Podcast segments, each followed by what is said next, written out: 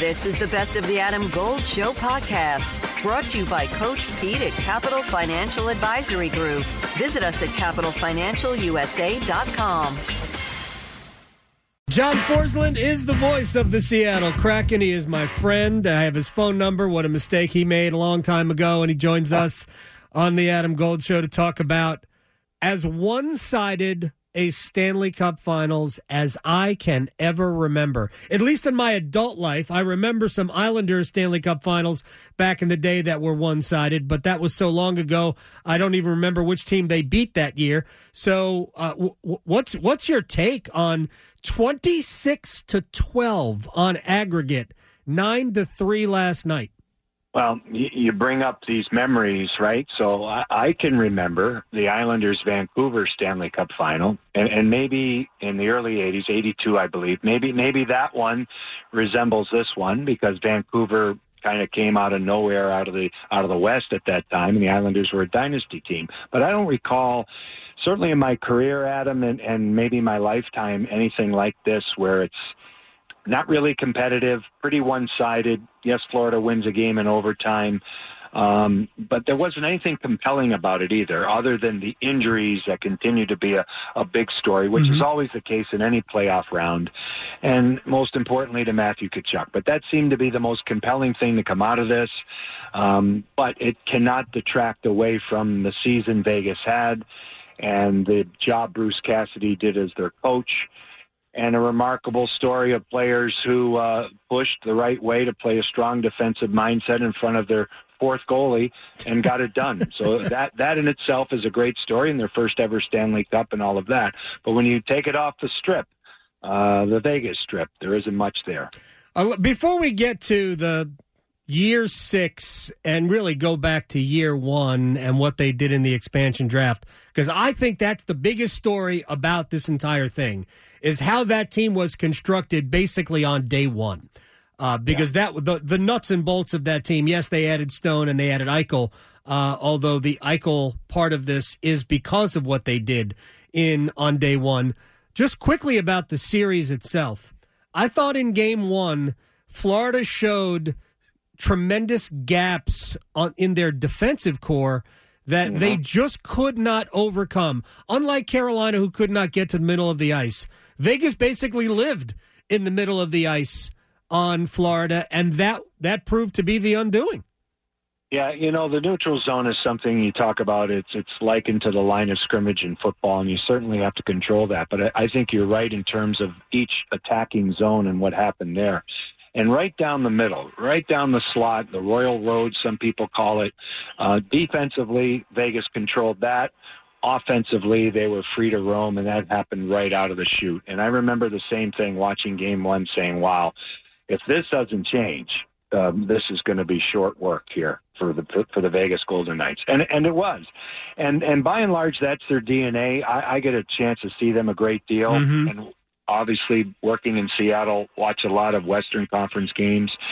To win in the West, you have to grind, you have to be defensively sound, you have to be positional, you have to really be strong in those areas and in the interior of the ice. The East is different. The East might have more highly skilled parity, a little more flash.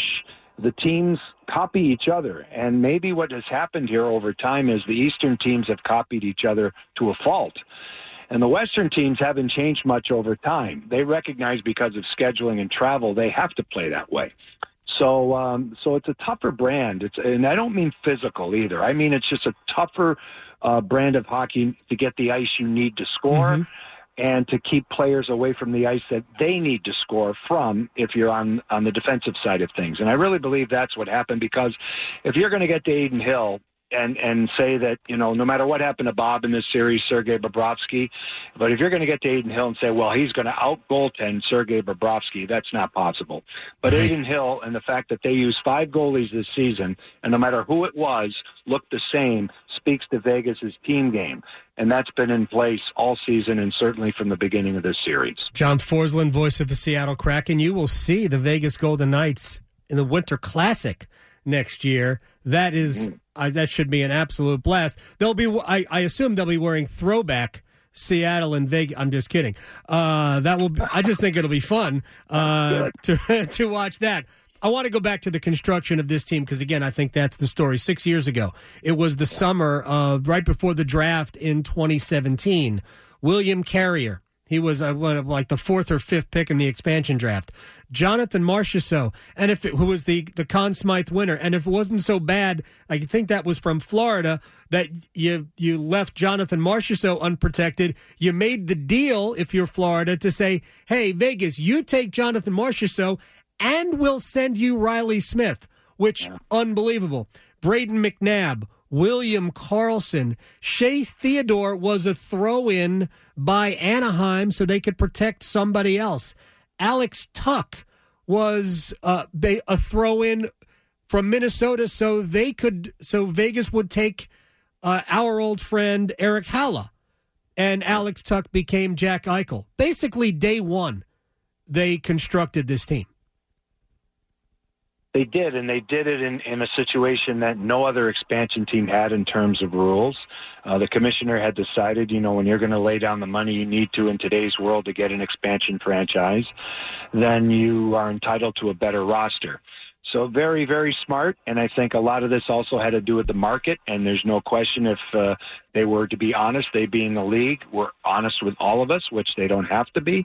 Um, mm-hmm. There's no question they wanted that market to hit the ground right away. Why wouldn't you, right? So they wanted Vegas to be successful. So the league got their wish. The general managers were getting into a cycle right now back in 2017 where yes, they had lived with the salary cap for a while, but I don't think anybody understood that many of these players that were third line players at best, or mm-hmm. uh, second pairing, maybe third pairing, most of them defensemen. Uh, aside from Marc Andre Fleury, who was a bona fide superstar, but aside from that, they were able to pick the litter of rosters that were very close to some of the other players, not star power, but William Karlsson in the first season scored 41 goals. Yeah. He, he was having a hard time getting in Columbus's lineup, and he was uh, cast off from Anaheim early in his career. So all these players, and Marchessault, an undrafted player, wins the MVP last night, was a guy that had kicked around Florida and Tampa Bay before, you know, striking gold. Pardon the pun, where he is. So I mean, so this is this is a, a, a thing that I think was set a little bit by design. Then the uh, the chemical equation got to work right away. They had the horrible tragedy the mass yeah. shootings in Vegas. Uh, opening night was a rallying point for the city, for the team. The team was very active in the community. They fell in love with that team. It was a tough place for the opponents to come in, uh, mostly because most of the opponents had the old Vegas flu and kind of came in there and enjoyed themselves, and then realized they're up against a really good team. Yeah. And then the playoffs started, and it was a magical run. But since then, they've been chasing their tail.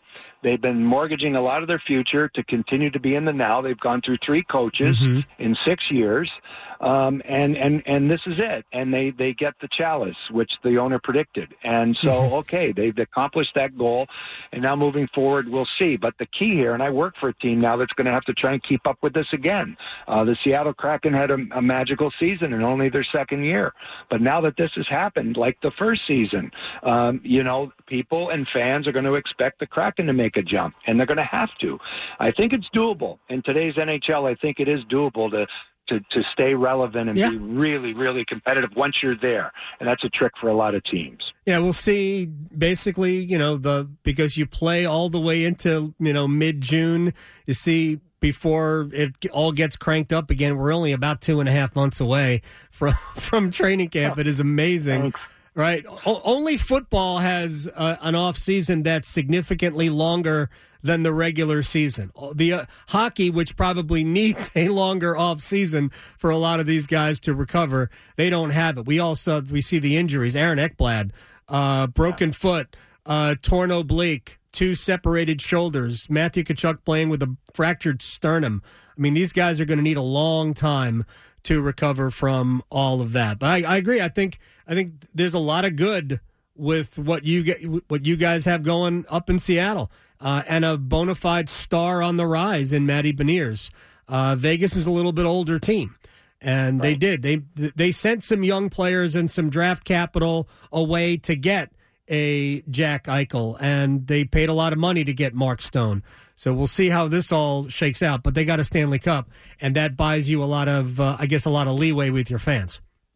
Adam Golden Studio with my man, Coach Pete D'Arruda, Capital Financial Advisory Group. Financial advice industry can be overwhelming for a lot of people. Is there a way to be sure you're getting the best service when you don't know? Yeah, Adam, it's not just if you gave the money to a planning team and they did good the first year. I mean, anyone could do good for one year, but it's a track record and it's a long term accounts that are very important. We call that a financial fill up strategy, Adam, and that gives you lifetime income you can never outlive. We'll put together for you, the listener, your very own total retirement plan if you call right now. Call and claim your comprehensive review with Coach Pete and the team, 888 843 0013, or text Adam to 600 700. Adam Gold is a paid spokesman. Investment advisory services offered by Capital Financial Advisory Group, a North Carolina registered investment advisor. It does. So the you know the, the, this will it buys you plenty of time. You know, and so they'll, they'll take it. He's a Bill Foley is a demanding owner. Most of them are. Um, but you know what? He he said this would happen.